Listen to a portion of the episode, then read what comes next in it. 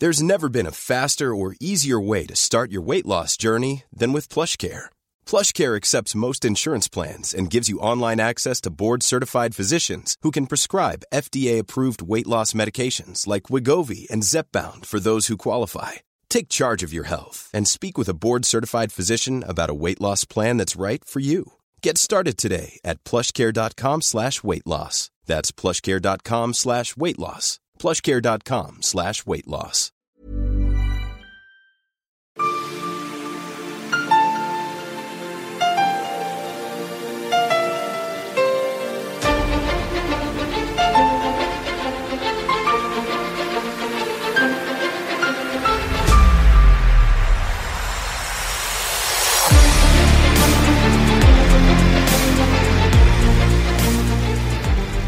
Du lyssnar på Militärsnack, podcasten där militära saker blir lätta att fatta.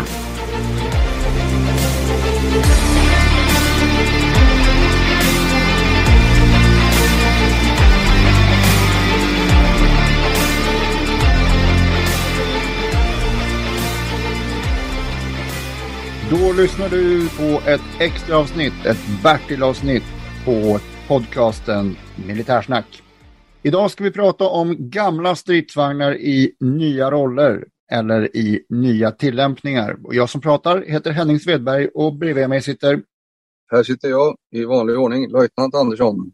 Du är så välkommen löjtnant. Tackar, tackar. Hör du, på nyheterna så har det snurrat lite om att eh, ryssarna tar in gamla stridsvagnar och tar dem ur malpåse för att eh, använda dem i Ukraina. Vad är det som händer här löjtnant? Ja, det här eh, är ju då eh, T62 som eh, har börjat dyka upp i Ukraina. Och eh, då kan man ju undra varför det är så. det är ganska länge sedan, 1962. det är ju 60 år då. Och då kan man ju fundera på, har de slut på grejer eller vad innebär det här? Och det ska mm. vi försöka svara på. Eh, T62 är, väl, är det en tung eller medeltung stridsvagn? Jag skulle vilja svara medeltung rakt av. Men vi kategoriserar ju inte på det sättet riktigt längre utan en stridsvagn är ju en, en stridsvagn idag. Sen finns det ju lätta stridsvagnar men då brukar man ju ofta kanske säga att det är eh, pansarvärnskanonvagnar och sådana mm. saker. Okay. Som till exempel en stridsfordon 90-120 skulle nog kunna kanske kategorisera in under lätt stridsvagn eller ja, men de här var väl ryggradsstridsvagnen eh, som då eh, ryssarna skulle haft på 60-talet, 70-talet? Jajamensan, det stämmer bra. Och ska vi förklara lite grann eh, historiken bakom det här så um, är det egentligen så att eh, stridsvagnen T54 T55, det är två olika men de är så pass snarlika som man brukar säga 54-55. Eh, de kom ju då 1947 som grundkonstruktion och då är vi ju alltså, det är ju en andra världskriget eh, konstruktion egentligen. 1947, mm. det är ju ett par år efter men det är andra världskriget man har i åtanke när man konstruerar de här 54-55 Och eh, sen utvecklar man det då till en T62. 1961 introduceras det här i Sovjetunionen då. Och man eh, utvecklar som sagt T62. Eh, det man gör är att man sätter på en 11,5 cm kanon då, istället för den kanon som satt. Och då måste man göra tornet lite större och man gör lite förändringar på chassit för att få plats med det här. Men i grund och botten så är det kanonen man är ute efter. Och det är man för att i januari 1961 så är det en iransk officer som deserterar till eh, Sovjetunionen i en eh, M60A1 Patton, alltså en amerikansk stridsvagn. Och det här är lite konstigt för att eh, vad hade Iran? Jo, eh, shahen av Iran var ju allierad med USA. Och på så sätt så hade, han, eh, hade de M60A1 Patton-vagnar där. Han deserterar med den här, den här iranska officeren till Sovjet och då får ju de underrättelser. Och då vill de uppgradera för att få någonting som är värre, så att säga. Med eller motverkan hela tiden. Då. Och det man gör då med T62, som sagt, jag nämnde kanonen. Man eh, uppgraderar kanonen från eh, 105 mm, alltså 10,5 cm, till eh, en 11,5 cm kanon. Och man, eh, för att få plats med den här bygger man om lite grann och man uppgraderar även pansaret på vagnen. Den här vagnen då, T62, den är den första i världen som får ett slätborrat eldrör. Inga bommar, inga räfflor, utan det är ett slätborrat eh, rör. Och det har vi lärt oss tidigare att det finns vissa ammunitionstyper som eh, trivs bättre i slätborrade eldrör än räfflade. Till exempel eh, rena fullkalibriga projektiler, de trivs ju oftast bra i ett räfflat eldrör för att de ska få snurr. Precis som en gevärspipa då. Att projektilen ska få snurr och bli stabiliserad av snurren. Sen finns det ju projektiler eller granater som inte trivs lika bra i snurr. Och det är ju bland annat pansarspränggranater, då, RSV, som vi har pratat mycket om. De vill gärna vara eh, icke-snurrande. Och då stabiliserar man flykten för pansarspränggranaten med hjälp av fenor istället. Och de fenorna ligger då nervikta med, under fjäderbelastning. Så så fort de lämnar pipan så, så eh, viks de här fenorna ut. Så kan det vara. Men när de lämnar eldröret så kan de fällas upp om de ska vara större. Men de kan också ha en, eh, en pilprojektil till exempel som på utrikiska kallas för sabo, eller sabot. Eh, de, det ser ut som en dartpil egentligen den är ju underkalibrerad och består oftast av urarmat uran eller, eh, eller volframkarbid, någonting som har extremt hög hårdhet, densitet. Så är det en pil. Den är underkalibrerad, det vill säga att pilen behöver inte vara särskilt stor, men eh, för att, den ska kunna skjutas ur eldröret så sitter det den är inpackad i någonting som kallas för drivspeglar. Okay. Eh, och när den lämnar eldröret så släpper den drivspeglarna och då kan pilen fortsätta i hög hastighet. Då är fenorna mindre än eldrörsdiametern. Men eh, det kan också vara utfällbara fenor som du säger. Mm. Så de här eh, drivspeglarna som du säger, det, det är ungefär som den skyddsförpackning du kan få till en, en fin flaska vin du köper. Det ligger liksom två stycken halvor frigolit runt för att skydda den om man skickar den på posten. Och här är det så att när du skjuter ut den genom pipan så lossnar frigoliten så att själva projektilen då, här i som exemplet flaskan, flyger vidare. Jajamensan, så kan vi säga. Om det är två, fast det är oftast kanske fler eh, drivspeglar, tre, fyra, eh, som de här frigoliten runt flaskan sitter fast med ett litet gummiband och då passar frigoliten i eldröret och när vi skjuter ut den här så när vi lämnar mynningen så kommer drivspeglarna, när gummibandet släpper, lossna och då fortsätter flaskan i en extremt hög hastighet. Mm, okay. Och by byter vi då ut flaskan mot en pil i eh, volframkarbid eller urarmat uran som är extremt hård och som går extremt fort så kommer vi få extremt hög eh, anslagsenergi.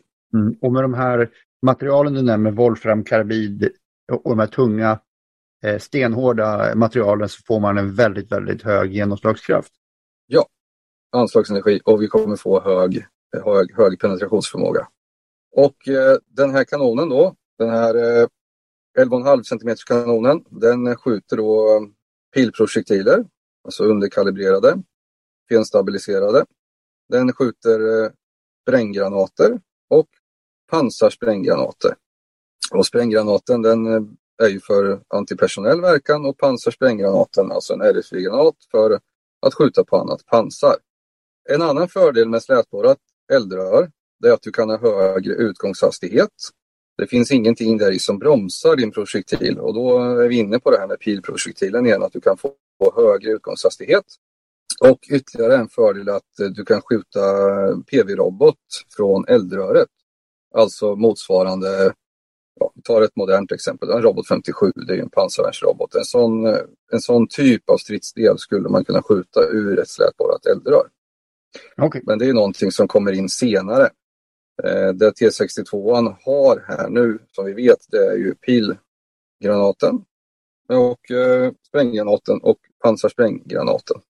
Men de här granaterna är gjorda för att skjuta på motsvarande vad NATO hade på 60-talet? Jajamensan, det kan vi säga. Eh, dock så är de ju, alltså sannolikt, en pilprojektil är ju, det är bra Alltså de, de är, det är mycket overkill om vi ska använda uttrycket. Mm. Jag, en sån här pilprojektil är ju fortfarande potent. Ah, okay. Det ska man inte glömma. Eh, och det som Ukraina har, det är ju T64 och så vidare. Så att jag bedömer att de har verkan i mot där de ska skjuta på. Men det är fortfarande väldigt märkligt att man tar fram så här pass gamla grejer. Mm. De, eh, jag ska återkomma till hur många det finns och det kan också skvallra lite om varför man gör det och de uppgraderingarna som finns. Men eh, för att återgå till själva vagnen då. Eh, den har fyra, fyra mans besättning. Automatladdaren är inte, det är annars klassiskt ryskt grepp att ha automatladdare och förvarad ammunition i tornet. Det är det som gör mycket att vi ser de här tornerna som poppar. Det är klassiskt att se då, ryska vagnar som kastar av sig tornen. Mm. Tappar hatten. Och, ja, och det beror ju lite grann på att ammunitionen står eller ligger i en ring runt tornet då för att automatladdaren ska komma åt de här. Men här har man en fyrmansbesättning med alltså skytt, laddare, vagnchef och eh, förare. Så här finns det en mänsklig laddare. Och eh, utöver den här 11,5 cm kanonen så finns det en koaxial kulspruta. Koaxial, det vill säga att den är liksom slavad eller den, den, har, den är parallellkopplad till kanonen. Det vill säga att man kan inte svänga runt med den hur som helst utan den tittar dit kanonen tittar. Mm. Och det är ju en PKMT, en, en rysk klassisk eh, kulspruta som fortfarande finns kvar, 762. Och sen har man en 12,7 mm kulspruta uppe på tornet för luftvärn. Och den här är inte säkert att den finns på alla vagnar för att eh, i grundutförandet så hade man den här luftvärnskulsprutan. Sen när eh, jakt attackplanen blev snabba, jetplan, då upptäckte man att man tog bort den för att, eller det man upptäckte var att flygplanen gick för fort. Då tog man bort kulsprutan. Eh, sen kom attackhelikoptern och helikoptrarna in och började spela en roll. Då satte man tillbaks den. Så mm. det florerar versioner både med och utan eh, den här tornkulsprutan som sitter uppe på. Okej. Okay.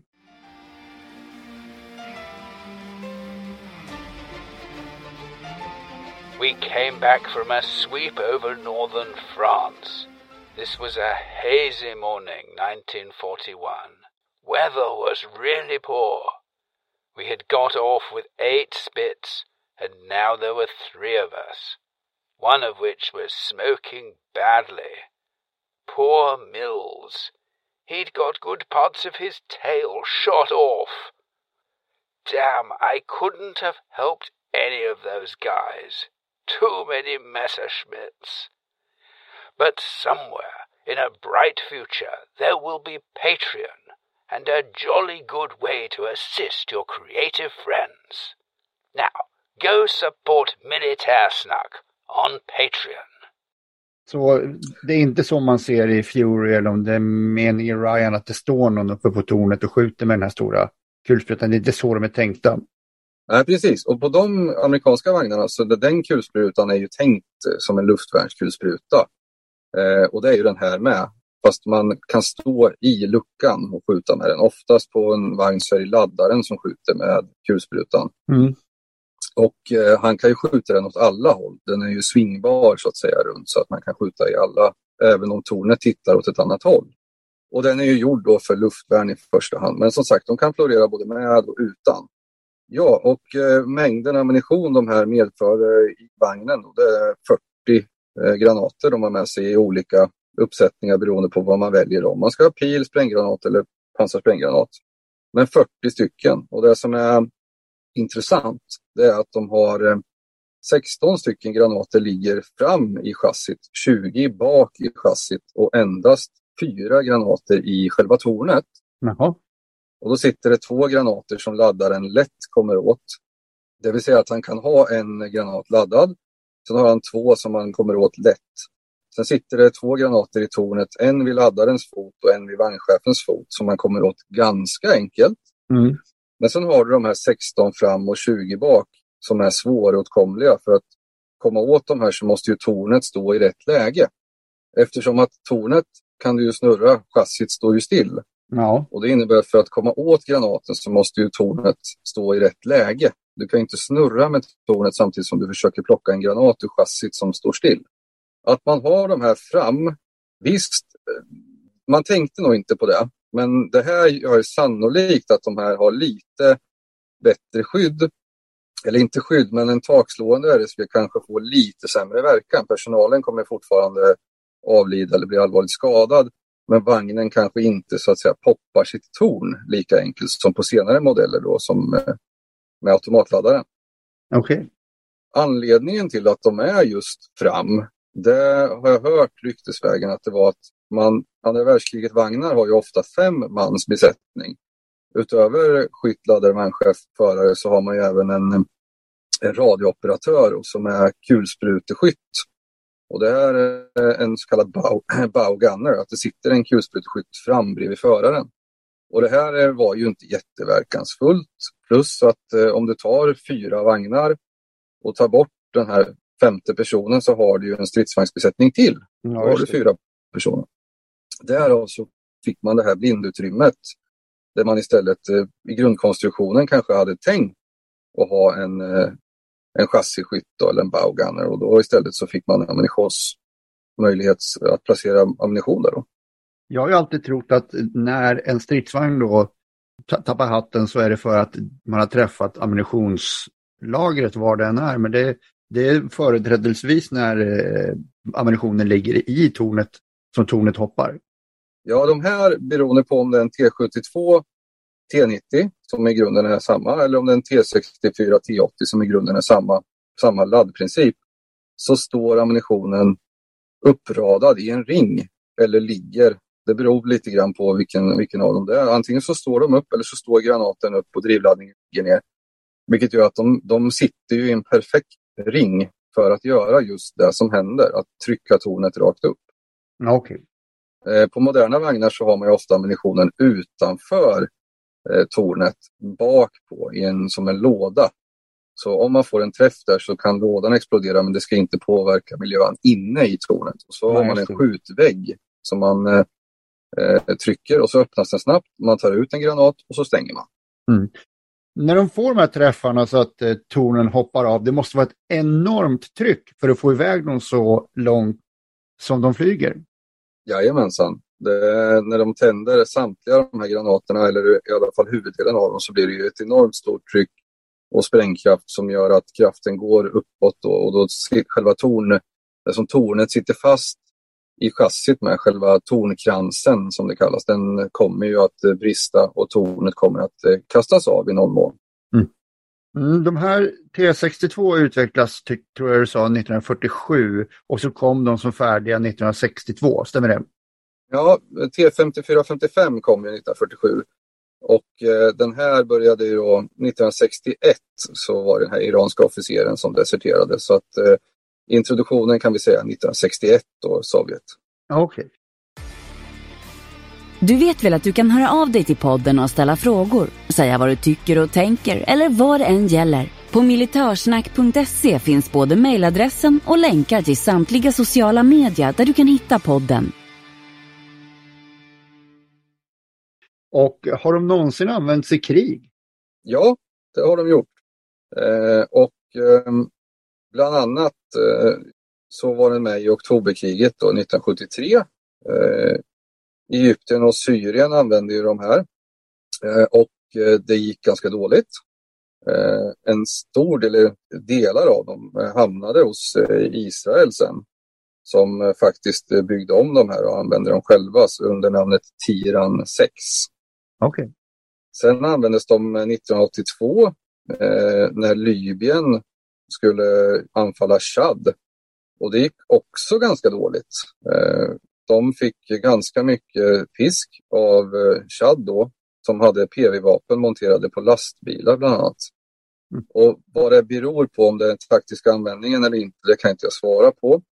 Men, eh, och sen användes de även då i Afghanistan, eh, Afghanistankriget eh, av ryssarna och i Tjetjenien av ryssarna. Så rent som Tjetjenien alltså, okej. Okay. Nackdelarna om vi ska titta på det nu, eh, det är väl att eh, i originalutförande så är ju de här, det är pansartjockleken som är ganska eh, undermålig eftersom att det är en, i originalutförande är det endast stålpansar. Och eh, det är lite grann den ryska skolan är ju att använda stålpansar men sen så jobbar man då med reaktivt pansar och motmedelssystem för att komplettera det. Ryan Reynolds here from Mint Mobile. With the price of just about everything going up during inflation, we thought we'd bring our prices down. So to help us, we brought in a reverse auctioneer, which is apparently a thing. Mint Mobile unlimited premium wireless. Ready to get 30, 30, bit to get 30, bit to get 20, 20, 20, bit to get 20, 20, bit to get 15, 15, 15, 15 just 15 bucks a month. So, Give it a try at mintmobile.com/switch. slash $45 upfront for three months plus taxes and fees. Promo for new customers for limited time. Unlimited more than 40 gigabytes per month. Slows. Full terms at mintmobile.com. Burrow's furniture is built for the way you live. From ensuring easy assembly and disassembly to honoring highly requested new colors for their award-winning seating, they always have their customers in mind. Their modular seating is made out of durable materials to last and grow with you. And with Burrow, you always get fast, free shipping. Get up to 60% off during Burrow's Memorial Day sale at burrow.com slash ACAST. That's burrow.com slash ACAST. burrow.com slash ACAST. Medan i väst så jobbar vi mycket med eh, kompositpansar, keramiskt pansar, det vill säga att man har stål men man blandar även upp det här i olika lager med olika andra material. Och då får man ju dels ett lätt pansar men man får ett väldigt tjockt pansar och ett pansar som har förmågan att bryta RSV-strålar på ett bra sätt beroende på vad RSV-strålen eh, ska passera. Om det, vad det är för material helt enkelt. Men ryska skolan är oftast eh, stålpansar i grunden och sen eh, så klämmer man på det här med olika typer av motverkanssystem eller ERA, alltså explosivt reaktivt pansar. Okej.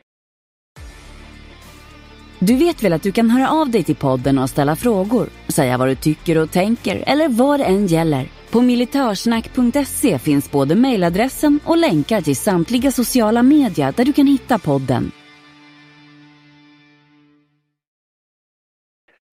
Det här låter ju nu som att det här kommer bli en munsbit för våra PS-skott, pansarskotten som vi har skickat. Mm. Den här T62, i grunden så har den ju ungefär en decimeter pansar fram. Men sen om man räknar på deras eh, eh faktorerna då för hur pass mycket vinkel det är. För vinklar du en skiva som är en decimeter i, i, i en viss grad så kommer man upp i två decimeter ungefär i fram skulle jag säga då. Och då är det grundversionen utan eh, ERA. Så två decimeter fram är inte jättemycket. Eh, jag tror ett p-skott definitivt kan eh, sopa igenom det beroende lite på erans konstruktion, alltså reaktiva pansaret. Men som vanligt så är framifrån är ju inte en plats att skjuta på. Men däremot så har jag ju sagt många gånger att vi kan skjuta i sida och bak på stridsvagn. Och på den här stridsvagnen kan vi definitivt göra det. Mm. Vilken grad av desperation signalerar det här att ryssarna tar fram saker och ting som är tillverkat på 60-talet och som har legat i malpåse i hur många år det nu är? Ja, alltså det man vet är ju att ryssarna, eller det man säger att de har ungefär 10 000 stridsvagnar i lager. Och eh, statusen på de här, Eh, det vet ju ingen egentligen. Men vi vet att var av dem, alltså, av de här 10 000 så är ungefär 2500 är T62 år. Och det beror på lite vad det är för modell man skickar. Eh, som jag sa, nackdelarna var ju pansaret då i grundutförandet. Och i grundutförandet även mörkerstridsförmågan, för då använder man sig av aktiv IR. Och det vill säga, om du har en bildförstärkare så ser du när det är mörkt och ingen ser dig. Men tänder du en IR-strålkastare så ser du bättre. Men då ser alla andra som har en bildförstärkare dig med. Och det är ungefär som att åka runt med belysningen på då. Mm. Eh, Så nackdelarna på de ursprungsversionerna är att det är aktivt IR och endast stålpansar. Men det man skickar eh, sannolikt är ju en uppgraderad version från 80-talet som heter T62 MV. Och de modernaste versionerna här som finns då, det är T62 MB och den israeliska Tiran 6 då. Då har man eh, adderat eh, ERA, alltså reaktivt pansar. Eh, Man har modernare sikten och aktiva skyddssystem. Så att eh, det signalerar väl egentligen att eh, man sannolikt, eh, om man nu har T72, modernare T72 B3, T90, T80 och så vidare, att man sparar på dem och man skickar dem här istället. Mm. Jag förstår. Det här är inte ofarligt. Eh, de är ju betydligt sämre än en modern stridsvagn. Det beror på lite hur man tänkt att använda de här. Har man tänkt att använda dem för eh, anfall, pansaranfall och genombrottsstrid så är det kanske inte rätt verktyg i verktygslådan. Men eh, om man tänkt att använda dem för att försvara tagen terräng, till exempel som, som PV-pjäs och pansarvärnspjäs, eller att man har tänkt att ha dem som antitankförmåga, mm. så kan det nog funka hyfsat bra. Eh, och de här är ju inte, absolut inte ofarliga på något sätt, men man har grävt ganska långt ner i tunnan. Det skulle kunna vara sammanfattningen. Mm. De är ju rullande bunkrar de här stridsvagnarna oavsett hur gamla de är. I stort sett. Och eh, idag när vi spelar in det här så har jag nyligen läst att eh, de första eh, utslagna T62 har börjat dykt upp på bild. Dock så vet jag inte vad som har slagit ut dem eller mängd, men jag vet att T62 finns nu på, på listan över utslagna fordon i Ukraina. Finns det någonting som eh, ger någon bild av hur driftsäkra och, och bra de är i, och hur, hur de fungerar? När den var ny så var den säkert jättebra. Allting beror ju på hur det har skötts och underhåll. Har de här skötts eh, ordentligt, säg att eh, den är ny från eh, 1962 och eh, den rullat bara några kilometer så är den sannolikt bra om man byter ut slitagedelar som är av sånt som tidens tand kan nöta på, det vill säga gummi och sådana packningar och fläktremmar och sånt. Då. Ja. Vad tror du att eh, tillämpningen kommer att bli? Har du någon, eh, något finger i luften?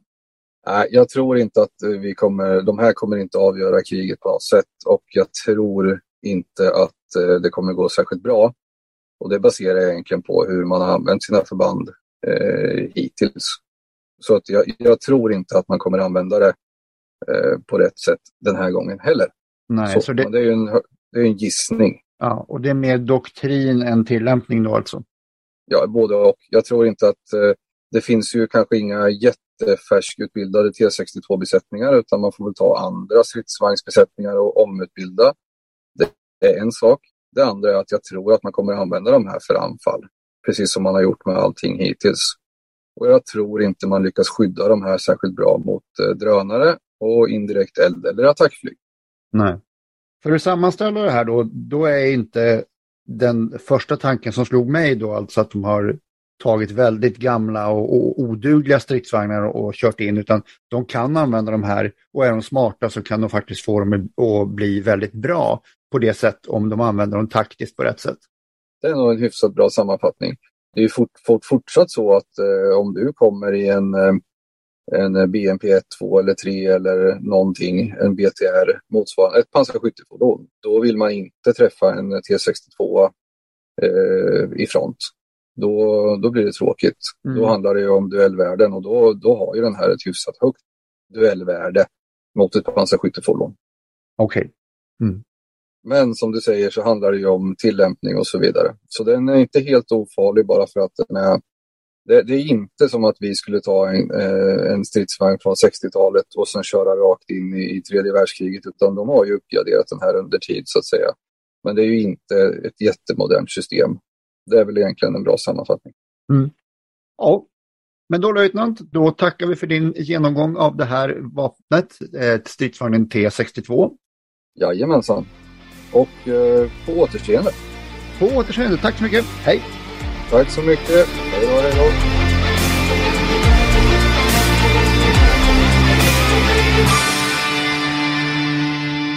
Glöm inte att gilla, dela och gärna prata om vår podd med de vänner du tror skulle gilla den. Tack! Hi, this is Craig Robinson from Ways to Win. And support for this podcast comes from Invesco QQQ, the official ETF of the NCAA. Invesco QQQ is proud to sponsor this episode and even prouder to provide access to innovation for the last 25 years. Basketball has had innovations over the years too. We're seeing the game played in new ways every day. Learn more at Invesco.com slash QQQ. Let's rethink possibility. Invesco Distributors, Inc.